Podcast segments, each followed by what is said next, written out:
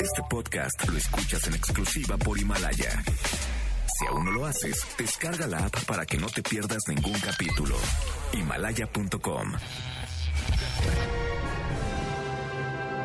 MBS 102.5 presenta Enlace 50 con Concha León Portilla. Un espacio para celebrar la plenitud y crear lazos, compartir, aprender, encontrar amigos, oportunidades y proyectos. La edad, la edad es lo de menos.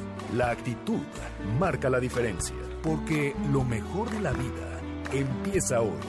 Enlace 50. Happy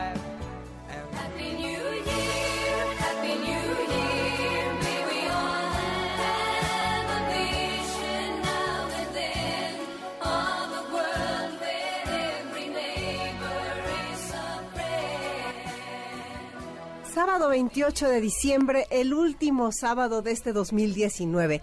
Soy Concha León Portilla y me da mucho gusto darles la bienvenida a Enlace 50.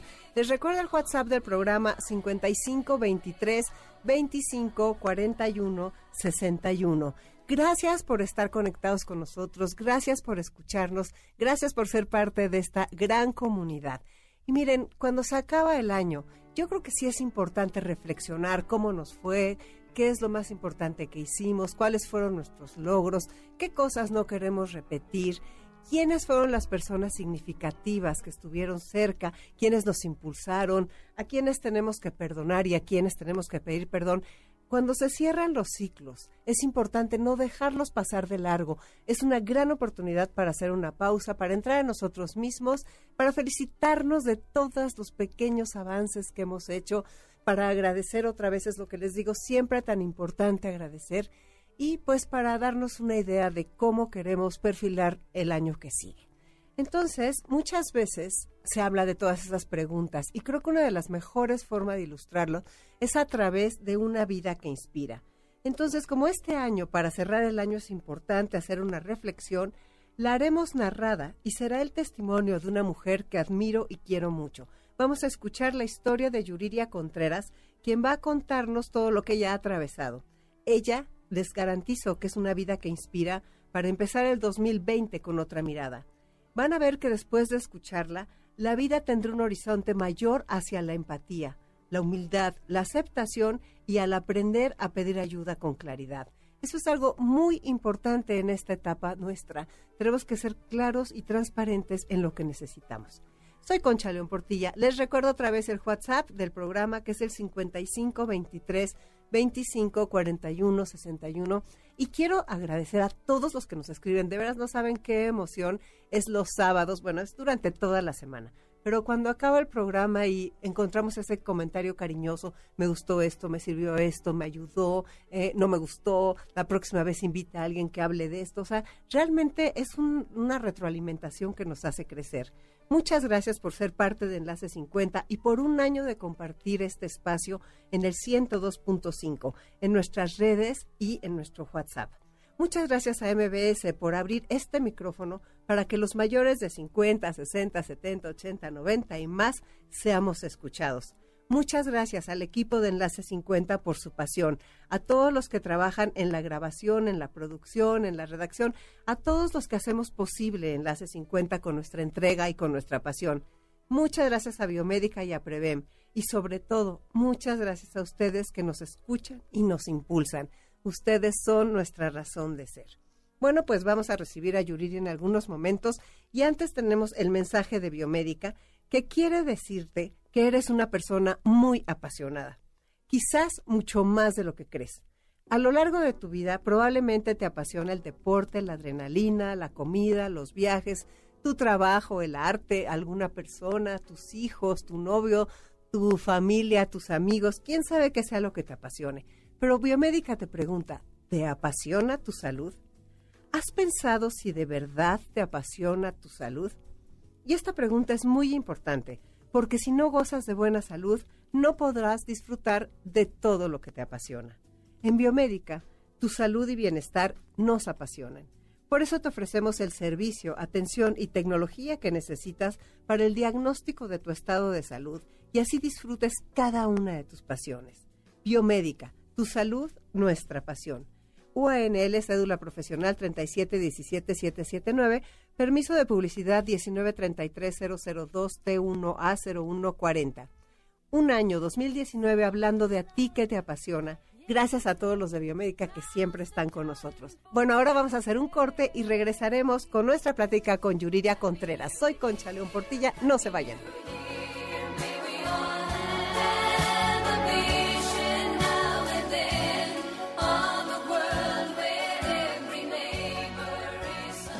Comunícate a Enlace 50 por WhatsApp 5523 2541 61. 5523 2541 61. Escríbenos y comparte tus experiencias. Sé parte de Enlace 50. Eres la persona más importante que tienes a tu cargo. Cuida tu cuerpo. Reta tu mente. Alimenta tu espíritu. Ama. Sonríe. No es un día más, es un día menos. Ponte al día. Este podcast lo escuchas en exclusiva por Himalaya. Nuestro corazón tiene la edad de aquello que ama. Dime quiénes son tus amigos y te diré cuánto vas a vivir. Vive hoy como si fuera el día por el que quieres ser recordado. Ponte al día. Remember all the nights we spent with them and all our plans. Estamos de regreso este 28 de diciembre, listos para empezar nuestra conversación con Yuriria Contreras. Bienvenida, Yuriria.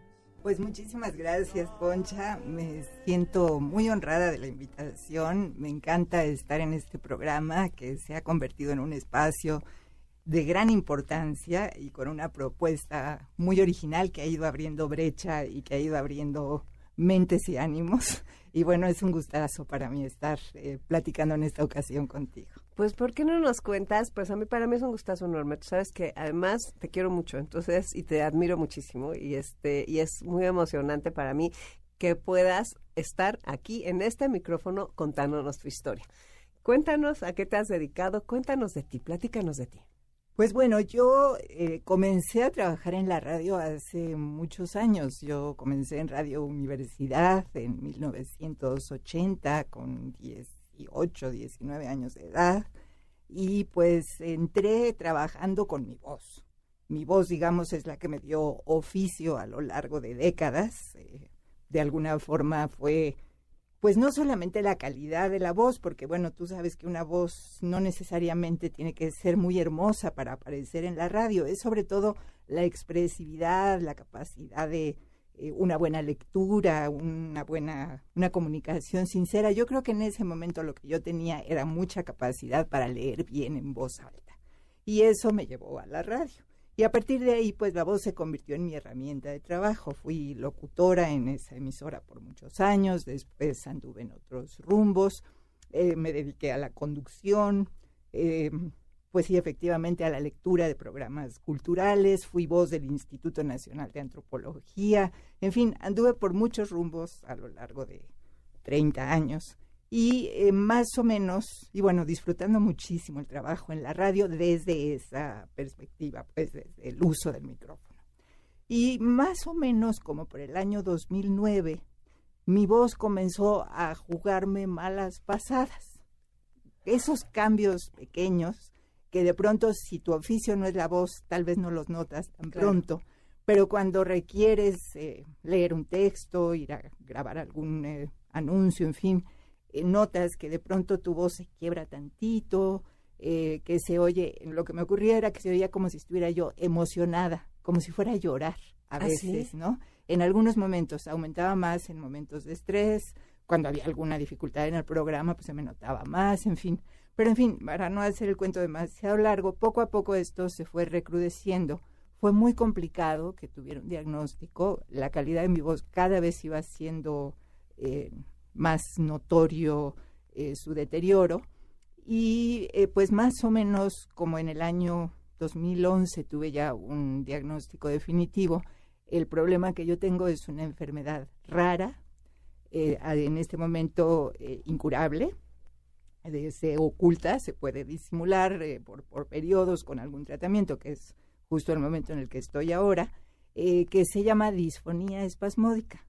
Ahora, lo que tiene es que es una enfermedad benigna, es decir, Disfonía espasmódica. disfonía espasmódica. No pone en riesgo mi estado general de salud, lo único que deteriora es la calidad de mi voz. Entonces, bueno, seguí trabajando con dificultades, con trucos, con complicaciones, hasta que finalmente decidí salirme del micrófono en el año 2012. Pero sí, es así como se llama esta enfermedad, es eh, disfonía espasmódica, eh, entrecorta el- la voz, las, las cuerdas vocales tiemblan al hablar y bueno, pues esto genera, pues sobre todo en un- una persona que trabaja con la voz, pues que tenga que buscar otras rutas para ganarse la vida y para encontrar su, su expresión, que fue lo que a mí me pasó. Yuriria, ahorita estás hablando porque tienes el tratamiento que te dura poco tiempo, ¿no? Pues mira, es que es una cosa complicada. Es un tratamiento muy interesante que es a través de la inyección de toxina botulímica de Botox en las cuerdas vocales. Esto provoca que la cuerda vocal se tense y con esto se evita el temblor característico de la disfonía espasmódica. Lo que pasa es que es un tratamiento que tiene diferentes reacciones, incluso en el mismo paciente eh, puede funcionar mejor en una ocasión que en otra.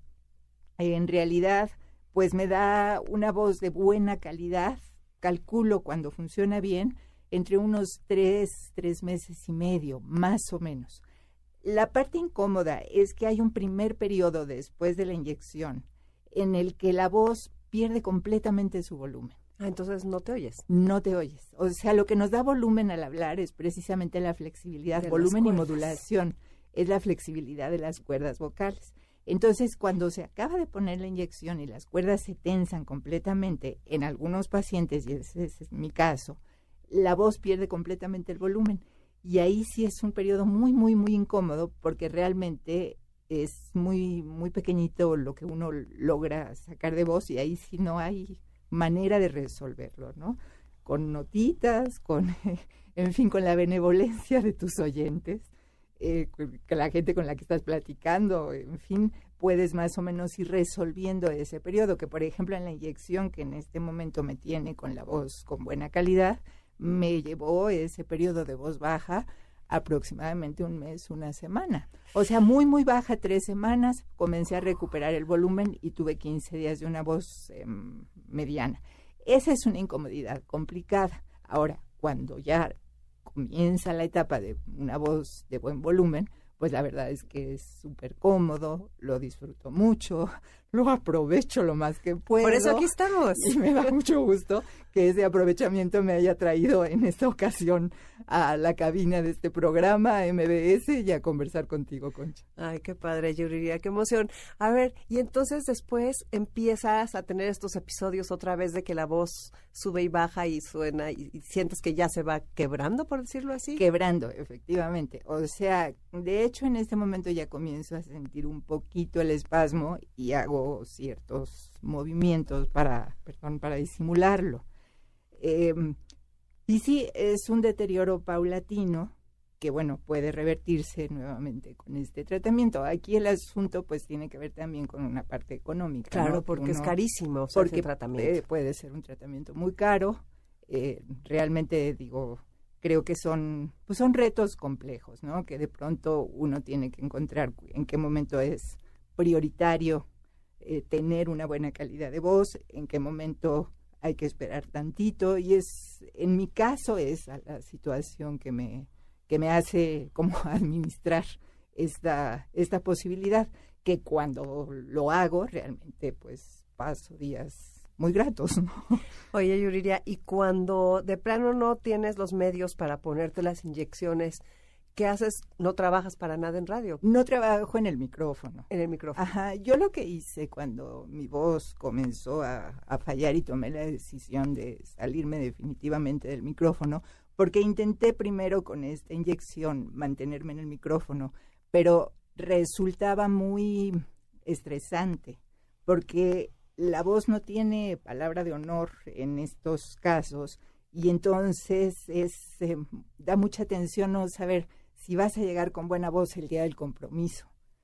Eh, yo admiro muchísimo, ¿sabes quién tenía este problema? Betsy Pecanins. ¿Ah, sí? Betsy Pecanins se dejó de cantar, precisamente cantar, por un problema de disfonía espasmódica. Y para ella el canto, pues, fue Era su vida, fue su, vida. Ajá, una mujer extraordinaria. Yo justamente por esta circunstancia nos conocimos porque aparte el médico que la trataba es mi médico también.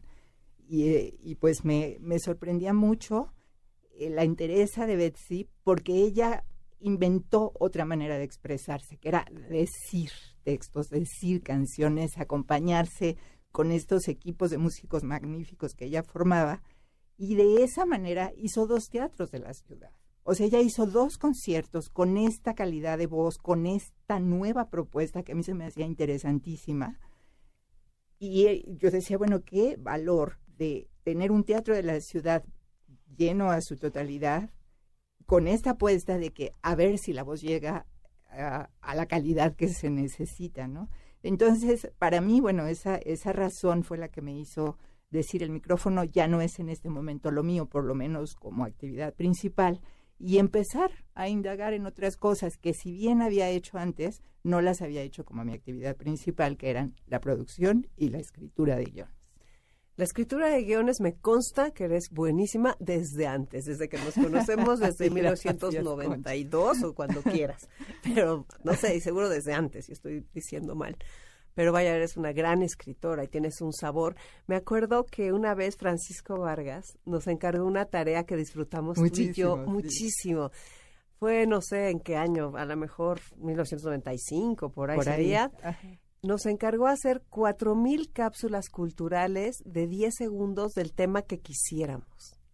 Y esas cápsulas se intercalan en el noticiero, ¿te acuerdas? Se intercalaban en Ajá, esa época. al- al- antes del corte, ¿no? Era un dato que se... Era un dato, un dato cultural maravilloso y además me acuerdo que me escribías de piratas, de las distintas paletas heladas de los distintos estados de la República, de los tejidos que hacen por todos lados, de cómo aprendimos a hablar en tal lugar de México, de los poetas, de los abuelos, de los filósofos, de los arquitectos. Era un verdadero banquete.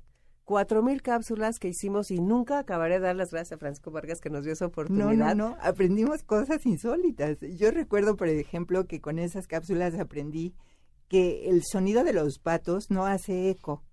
Ay, claro que. Eso me la parece- única cosa que no hace eco es el sonido de los patos. Entonces, este, cosas por el estilo, pues, pero era eh, cada cada cosa que de la que se escribía estos pequeños, de la que escribíamos estos pequeños guiones, tenía que ver con un hallazgo, con algo que a nosotras mismas nos sorprendía y nos emocionaba. Voy a pedir riquísimo. permiso de volver a poner esas cápsulas aquí en Enlace 50, porque yo creo que sería enriquecedor. Cada semana teníamos la tarea de hacer un número de cápsulas, Ajá. y entonces nos lanzábamos a investigar, ¿te acuerdas? Ajá. Y después llegaba Yuriria impresionante a grabar sin equivocarse. Era, era s- fuera de serio, o sea, porque Esa es- podíamos grabar lo que quisiéramos. Y después hicimos un proyecto de muchas cosas culturales. ¿Te acuerdas las cápsulas culturales de historia de Banamex? Ajá, como no, estupendas. Estupendas, Ajá. escritas por César Moeno en, hace también, hace mucho tiempo, o sea, habrá sido 93 tal vez eso. Y pues muchos documentales y cosas que tú habrás hecho. A mí lo que me gustaría que compartieras con las personas que nos están escuchando es qué te ha enseñado esta eh, disfonía Espasmódica. espasmódica. Ajá. ¿Qué te ha enseñado la disfonía espasmódica? Uy, pues me han enseñado muchísimas cosas. Eh, en lo que a mí toca, personalmente me sorprendió y me satisfizo mucho de mí misma eh, descubrir los recursos con los que contaba. O sea, descubrirme capaz de seguir adelante y de seguir adelante con retos que me parecían también interesantes y que siento que he estado consiguiendo bien. Por otro lado, me permitió, y fue una, ha sido un aprendizaje muy interesante, me permitió asomarme por una pequeñísima rendija al mundo de la discapacidad. Eso es muy interesante, digo, desde una posición realmente cómoda. Mi discapacidad es, es mínima en, relación a la de muchas otras personas. Eh, yo tengo un problema con la voz, con todo lo que eso implica, porque te ves reflejado en la mirada y en la actitud del otro. ¿no? O sea, en el momento en que la gente te escucha hablar y tu voz es difícil de entender, es eh, incómoda, eh, notas el, respingo de pronto que puede ser a veces muy, muy comprensivo, a veces incómodo. Eh, y creo que eso ha sido una enseñanza muy interesante. O sea, cómo etiquetamos de pronto frente a determinadas características de la gente y cerramos la oportunidad de abrirnos al conocimiento de los demás. Son mínimas, realmente. La gente que me rodea ha sido siempre muy comprensiva. Yo en este momento coordino una emisora de radio desde 2014 y el equipo con el que trabajo sabe perfectamente que a veces tengo voz y a veces no la tengo y eso es lo de menos. He trabajado incluso haciendo entrevistas en programas de radio usando una grabadora, elimino mi voz en edición y así me aventé una serie muy grande de temática de género para Radio Universidad hace unos años, toda estructurada sobre esto. O sea, y la gente tuvo también la gentileza de ponerme atención, de escucharme, en fin, en ese sentido hay mucha gente que te apoya. Pero en la vida cotidiana, por ejemplo, tengo mucha dificultad para pedir el jamón en el supermercado. Las señoritas del mostrador del jamón me ven horrible cada vez que les digo 250 gramos y entonces la rebanada delgada, ¿qué? Me ponen una... Ay. Para pedir tu parada, por ejemplo, cuando vas en una combi, en el transporte público, bajo en la esquina y pues nadie te hace caso, ¿no? Tienes que pedirle al vecino, en fin, son como estrategias mínimas que no van más que en el terreno de la incomodidad, pero que sí te dan una sensibilidad a entender que cualquier dificultad que alguien tenga merece nuestro apoyo, nuestra atención, nuestra comprensión y sobre todo la capacidad de abrirnos a que todas las personas son personas completas con algunas dificultades, digamos, puede ser de movilidad, puede ser en el lenguaje, puede ser en mil cosas, pero finalmente somos personas que tenemos cosas que dar y solamente se necesita, digamos, este apoyo para poder seguir adelante, ¿no? Fíjate que ahora que estás diciendo eso, vamos a regresar al tema. Nos quedan ahorita unos cuantos minutos para el corte. Vamos a regresar al tema de tu voz. Sin embargo, justo ahora que dices que te asomaste por una pequeña rendija a la discapacidad, yo creo que con la edad nos vamos asomando por varias rendijas a la discapacidad y este programa de Enlace 50 se trata para que esas rendijas las sanemos, las organicemos de tal forma que los que son jóvenes estén educados para recibirnos y nosotros tengamos el valor para presentarnos al mundo con dignidad y con entereza y con fuerza. Entonces, ¿cuántos años tienes tú, Yuri? 58. Tienes 58. Bueno, ya este, o sea, ya, ya eres target del programa porque esto es desde los 50. 50, 50 y más. Sin embargo, bueno, este paso de la edad, con- conforme va pasando el tiempo, te van diciendo cosas y te van queriendo hacer a un lado y se mueren de ganas de que seas invisible y no les interesa tu opinión. Tengo una amiga muy querida que incluso con su familia en Navidad invita a cenar a una amiga porque dice, si no, de repente mis nietos ni voltean a verme, no tengo con quién hablar. Entonces, esa parte de hacernos invisibles cuando nos pasa algo, cuando la tocamos, nos cambia. Nos cambia generalmente para bien. Yo diría que el 99%. Hay otras personas que se retraen y se enojan, ¿no? Y quieren vengarse de alguien. Pero este es como parte del camino de la vida. Indudablemente, sí, por supuesto. Y además no sabemos por dónde nos va a llevar la vida. Ajá, claro, claro, claro. La vida nos sorprende, nos sorprende con retos. A veces nos sorprende con regalos también. A veces lo que creíamos que iba a ser muy difícil resulta no serlo tanto. O a veces en estas situaciones encuentras una mano amiga que de pronto te, te apoya donde menos te lo esperabas, ¿no? O sea, o gente casi que no conoces y que de pronto te tiende la mano. Eso es maravilloso. Pero las pérdidas hay que aprender a acomodarnos con ellas, a comunicarlas. Creo que eso es muy importante, esto que dices, a comunicarle a los otros, necesito tu ayuda en esto. Y creo que eso normalmente genera buenos entendimientos. Cuando sientes que alguien no te está apoyando como debería, alguien cercano, poder decir, creo que no me estás entendiendo. Requeriría que me ayudes en esto. Y en lo mío es facilísimo de pronto pensarlo, pero a veces no se da cuenta quien está cerca. Oye, no, necesito que seas tú quien tome el teléfono y pida esto. Necesito que le pidas a esta persona lo que yo no le puedo pedir. Son pequeños detalles que, por, lo, por ejemplo, con mi hijo me ha funcionado muy bien. Decirle con claridad, no te diste cuenta, fuiste injusto conmigo. Y él corrige y vamos encontrando rutas. Creo que esto que dices es muy importante. La parte que toca a nosotros y también la parte que toca de saber pedir el apoyo, comunicarlo a los demás y hacerlos cercanos y solidarios. Nos vamos a tener que ir un corte. Soy Concha León Portilla. No se vayan. Remember all the nights we spent with them. El día que comprendí que lo único que me voy a llevar es lo que viva, empecé a vivir lo que me quiero llevar. Porque lo mejor de la vida empieza hoy. Ponte al día. Este podcast lo escuchas en exclusiva por Himalaya. No esperes ni al viernes, ni al indicado, ni a quien se fue, ni a quien no quiso, ni a quien aún no eres. La vida está sucediendo ahora y no espera. Ponte al día. De vez en cuando la vida toma conmigo café. Y está tan bonita que da gusto verla.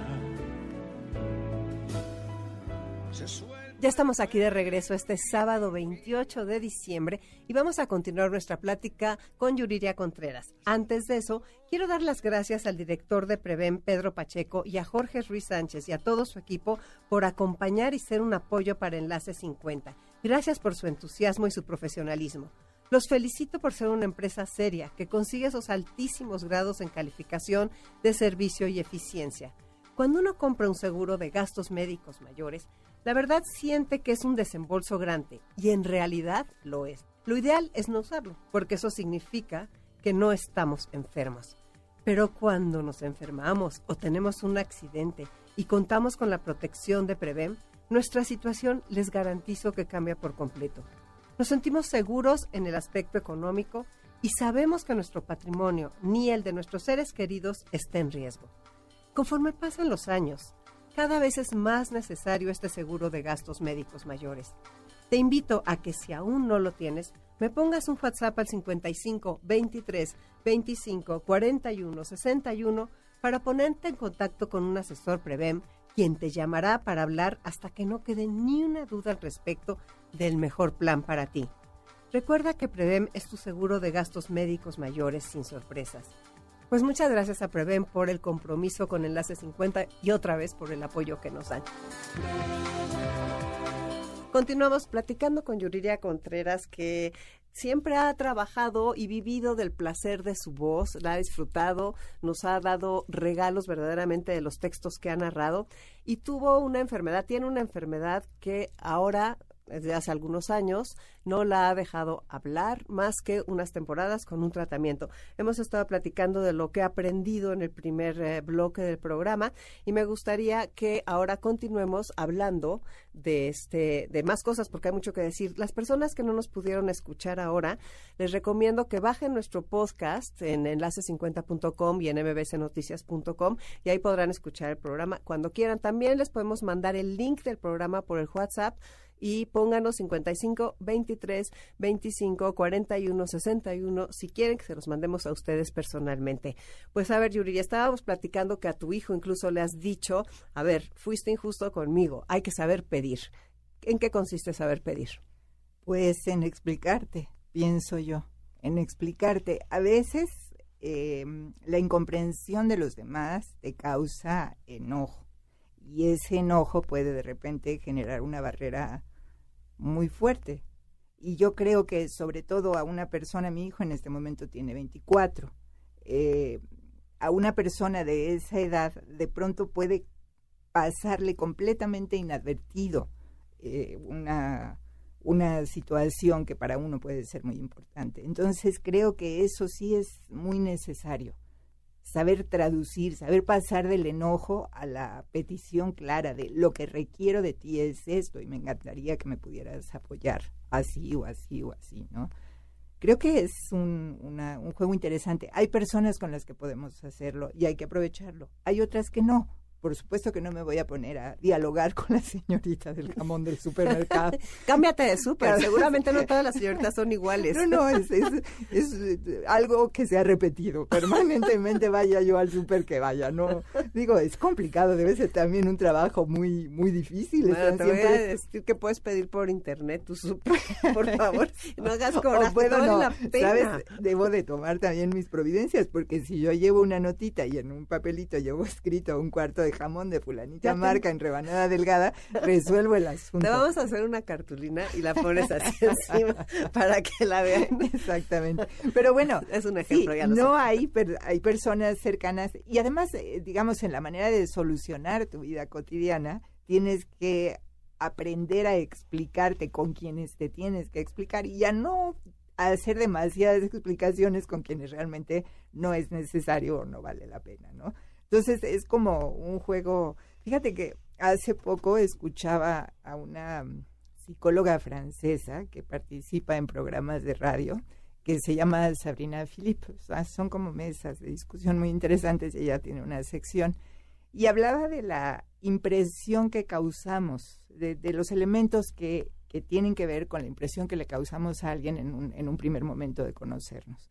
Hablaba de un porcentaje altísimo de lo que tiene que ver con nuestro aspecto físico personal y que creo que era 61, algo así, y de ahí pasaba el tema de la voz y su calidad y ocupaba un 38%. Y Altísimo. altísimo. Y lo que dices, solamente un 7%, ¿no? Hay una, una, una cuestión muy visual, muy auditiva, y luego en el tercer plano el tema de la atención.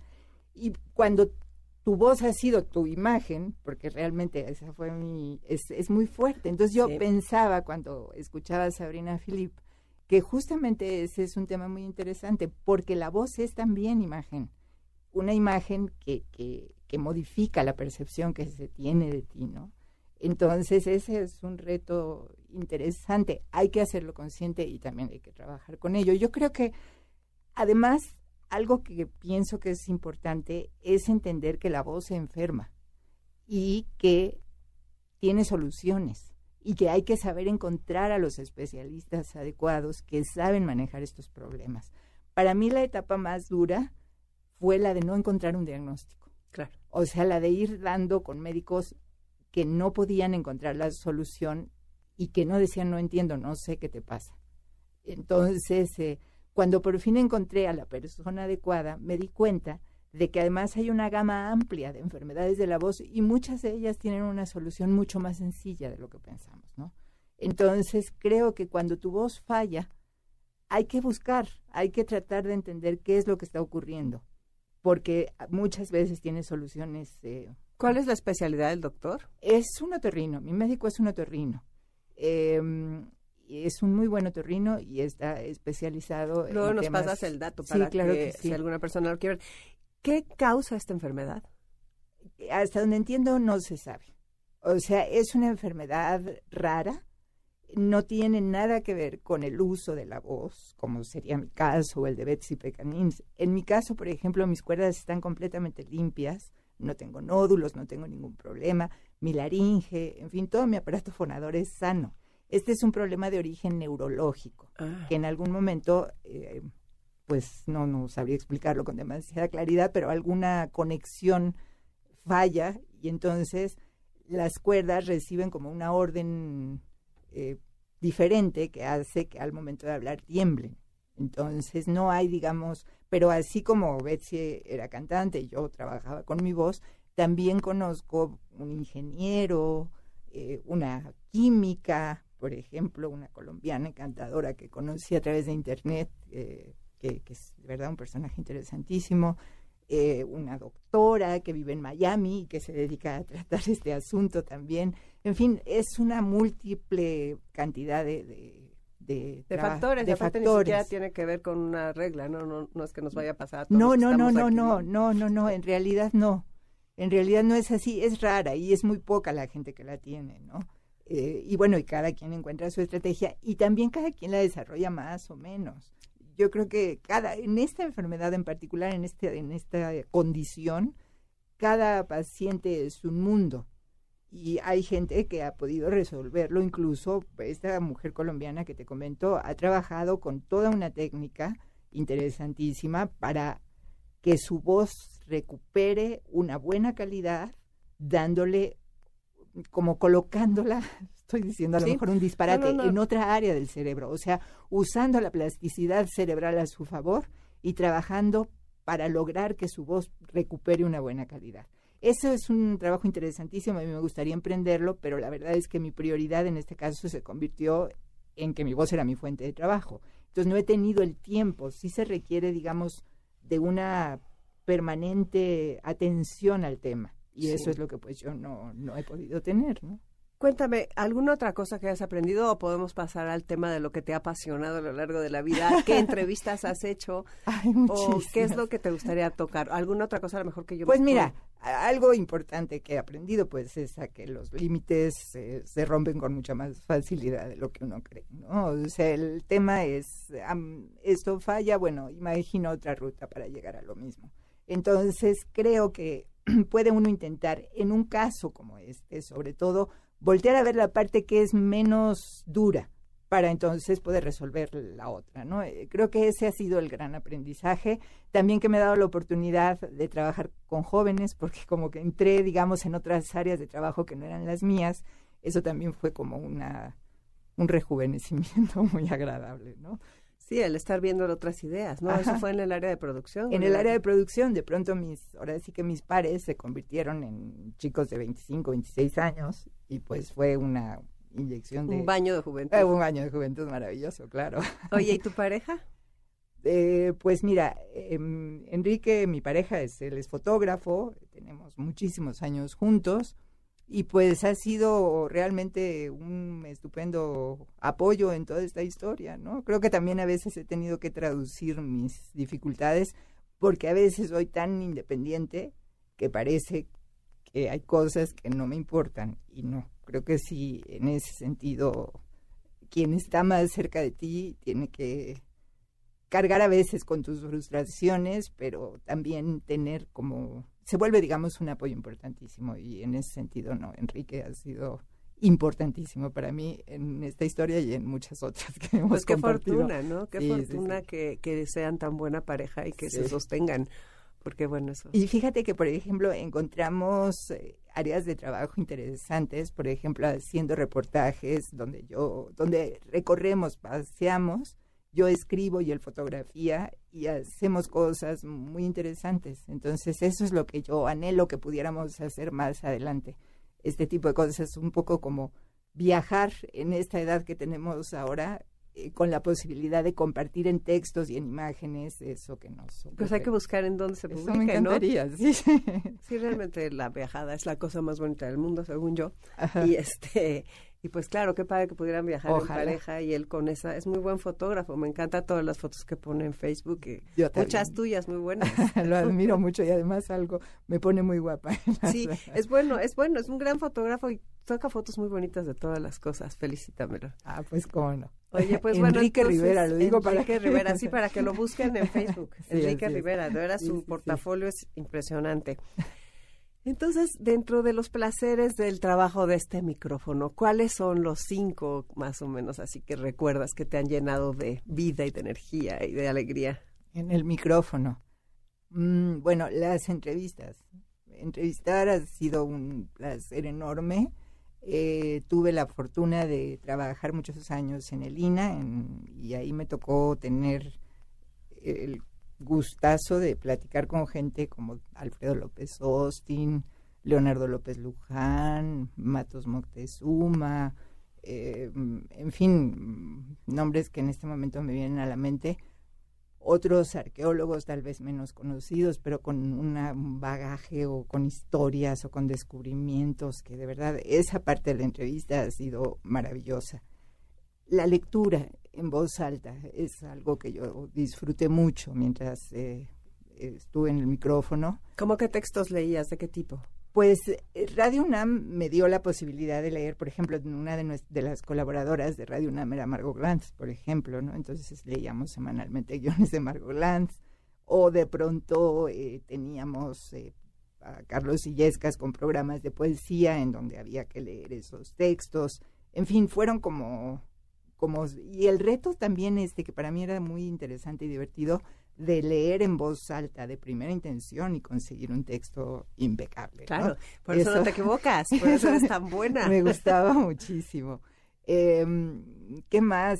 No sé, el- de verdad el trabajo en la radio es una maravilla. Esto que decías de las cápsulas es eso, justamente, ¿no? La radio te da la posibilidad de compartir entusiasmos. Eso yo creo que es Creo que acabas de decir la frase más bonita de nuestro trabajo. Es que Te da es la creo. posibilidad de compartir entusiasmos. Ajá. ¿Qué ajá. más puedes pedir? Y eso es a él, al público radio escucha, que de verdad es una maravilla. Han pasado muchos años en que yo he estado fuera del micrófono y sigo de pronto encontrando gente que me dice, yo la escuchaba, que es, aparte te das cuenta que te escuchan con atención, ¿no? Y eso es muy rico. Y sí, es un espacio para compartir entusiasmos y para tender puentes. Y ese es un privilegio gigantesco, pero gigantesco Sí. que no de tiene, verdad no tiene Ajá, medida. No tiene medida porque te cotejas, porque tú ves que eso que leíste, que eso que te enriqueció, que eso que te hizo sonreír, que eso que te hizo soltar una lágrima o una carcajada, puedes ponerlo al aire para que haga eco en otras personas y para que ese eco además te regrese. Ahora las redes sociales son una joya en ese sentido, ¿no? Ese diálogo que también se puede establecer. Por ahí va la cosa. O sea, todos esos aprendizajes, ese enriquecimiento que la radio te da cotidianamente, que ni siquiera es algo que vayas a vertir siempre en el micrófono. Siempre uno trae más de lo que de lo que pone Sí, al aire. Sí, Pero lo ese que te da tiempo. ese pedacito ya quedó en ti como algo importante.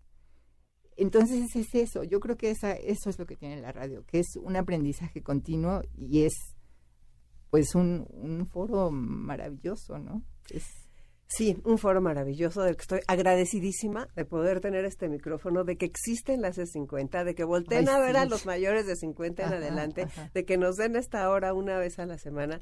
Es algo que, que llena mi vida. O sea, quiero decir que sí es un compartir entusiasmos y que todo el tiempo estamos buscando qué es lo que vamos a traer y a quién vamos a invitar y se convierte en una ilusión de vida. Claro. Es algo que no te, que no te para, ¿no? Que, que te levantas todos los días pensando en qué vas a decir y a quién vas a invitar y cómo le vas a hacer.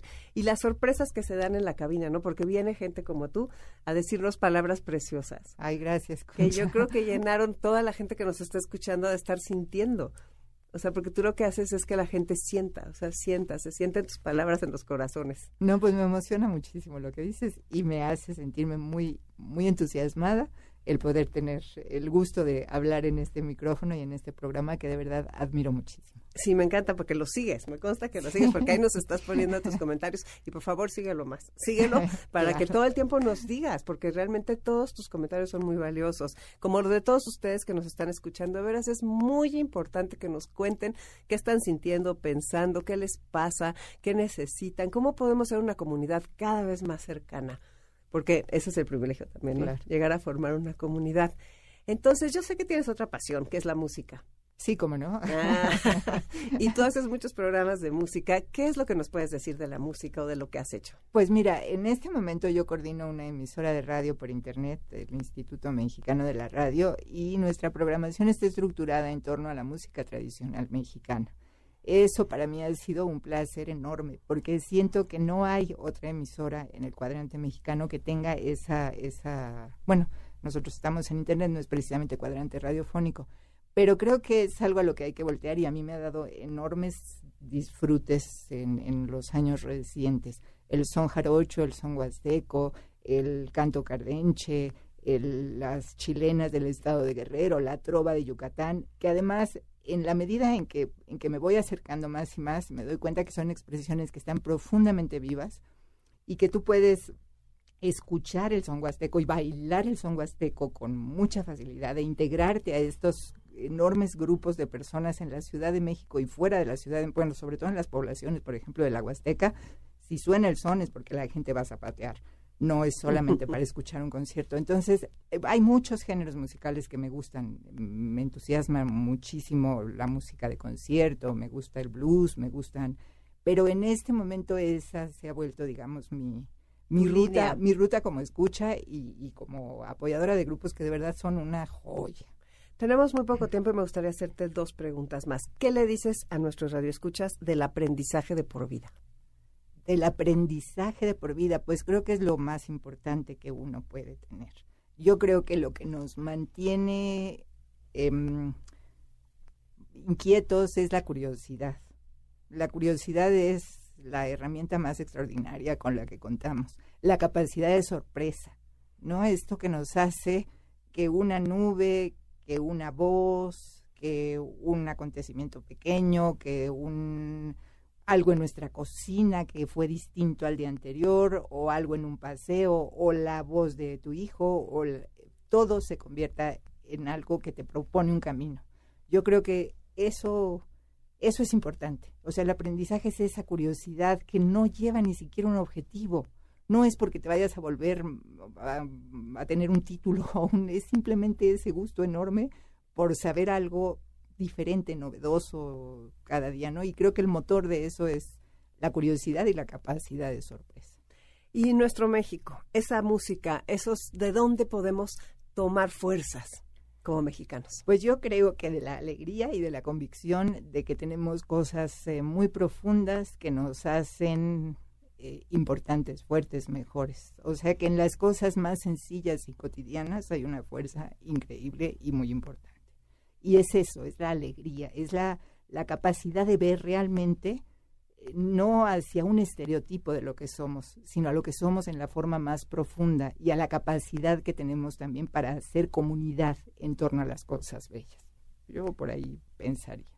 Yuriria, ¿en algún lugar te pueden leer nuestras personas? O sea, si escribes en algún lado, Mm, pues mira, la página de Radio México es un espacio donde hay algunos textos míos, eh, pero en realidad no precisamente. O sea, la página de Radio México sí hay algunas cosas donde escribo textos con mi firma cuando, cuando puedo, pero no, no precisamente, ¿no? Tengo... Bueno, pues vamos a pedirte que nos escribas cositas para Enlace 50 Con para leerles unos mensajes de esos sensacionales que hacíamos, no tanto como de 10 segundos, pero vamos a ver cómo organizamos que nos mandes un mensaje bonito de un minuto, todos tus mensajes podrían ser bonitos, Ay, seguro, gracias, de distintas cosas. Y este y qué gusto ha sido tenerte en Enlace 50. Pues ha sido un gusto enorme platicar y, y estar en este micrófono. De verdad, gracias a todos los que hacen Enlace 50, un equipo que sonríe mucho, por lo que veo. Pues muchas gracias, gracias Yuriria. Soy Concha León Portilla, regreso con ustedes en un momento, no se vayan. De vez en cuando la vida toma conmigo café. Y está tan bonita que... Oye, siempre todavía. Toda la vida es ahora. Y ahora, ahora es el momento de cumplir las promesas que nos hicimos. Porque ayer no lo hicimos. Porque mañana es tarde. Ahora. Ponte al día. Este podcast lo escuchas en exclusiva por Himalaya. El hombre que mueve montañas comienza cargando pequeñas piedras. No importa lo lento que vayas, mientras no te detengas. Ponte al día. Solteros, casados, amantes, andantes y alguno quedó. Regresamos a Enlace 50 este sábado 28 de diciembre. Impresionante la conversación con Yuriria, de veras mueve corazones. Me encanta esa parte cuando dice que la radio es la posibilidad de compartir entusiasmos. Como dije ahí, yo creo que es la mejor forma de definir nuestro trabajo y de veras es un privilegio poder compartir con ustedes entusiasmos a través de este micrófono. También dijo que era para encontrar rutas. Y también dijo que la vida nos sorprende con retos o con regalos y que cuando encuentras una mano amiga que de pronto te saca a flote, eso es como una inyección. Hay que convertirnos en manos amigas y estar muy pendientes de lo que necesitan los demás. Hay que saber también por el otro lado cuando nos pasa algo, hay que saber pedir apoyo y pasar del enojo a la petición clara. Y también, por supuesto, queridos amigos, pues hay que aprender a aceptar. Muchas veces confundimos las cosas y realmente a la hora que entra la aceptación, a la hora que entra la introspección, a la hora que entra todas esas cosas que hemos hablado durante el año, de veras creo que nos pueden ayudar. Les comparto esta frase que me gustó mucho. Creo que lo más deseable en el mundo es la libertad de ser fiel a uno mismo. Esa la dijo Susan Sontag, una mujer, una escritora con un compromiso impresionante. Yo creo que es muy importante ser fieles a nosotros mismos, no traicionarnos y aprenderlo conforme van pasando los años. Cada vez tenemos más claro el momento en que no lo hacemos. Antes de terminar el programa, quiero hacerles algunas recomendaciones que seguro ya se saben. Primero, que se la pasen muy bien, que se diviertan, que cierren con una sonrisa y con muchísimo agradecimiento, que le echen una pensada a todo lo que tienen que decirles a sus seres queridos y que se los digan. Hay que decir las cosas a tiempo. Según donde estén y en la circunstancia en la que estén parados, gócenla, gócenla pase lo que pase. La vida cambia y no se detiene. Pronto estaremos en una caja de cartón o de madera y ahí solo cabremos nosotros. Así que mientras tanto, gocemos cada instante, porque el tiempo es el tesoro perecedero más importante en nuestras vidas. Nada de lo que compramos, de lo que peleamos, de lo que hicimos, va a valer tanto la pena como el amor que demos. Feliz 2020. Aquí estamos en la comunidad de Enlace 50 que viene con muchísimas oportunidades y muchas cosas nuevas. Cerramos con una frase inspiradora que dice así, lo contrario del amor realmente es el miedo. Con el amor te expandes, con el miedo te encoges, con el miedo te cierras, con el amor te abres, con el miedo dudas, con el amor confías. El amor es cuando conoces tu cielo interno. ¿A poco no es una preciosidad? Defendamos el amor en este fin de año, cerremos con broche de oro y si hablemos de propósitos para el próximo año, qué mejor que encontrar tu cielo interno. Los dejo en Amores de Garra con Dominique Peralta y con una pregunta. ¿Qué harás este 2020 por primera vez en tu vida? Soy Concha León Portilla, les deseo lo mejor con todo mi cariño y nos escuchamos ya en ese próximo año que está listo para empezar. Un abrazo para todos. En la puerta del sol, como el año que fue. Otra vez el champán y las uvas y el alquitrán. Mi alfombra están. Los petardos que borran sonidos de ayer y acaloran el ánimo para aceptar que ya más.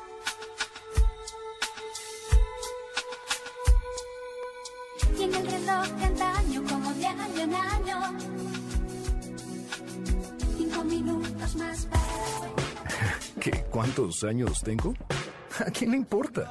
MBS 102.5 presentó Enlace 50 con Concha León Portilla. Te esperamos el próximo sábado, 1 a 2 de la tarde, por MBS 102.5. Este podcast lo escuchas en exclusiva por Himalaya. Si aún no lo haces, descarga la app para que no te pierdas ningún capítulo. Himalaya.com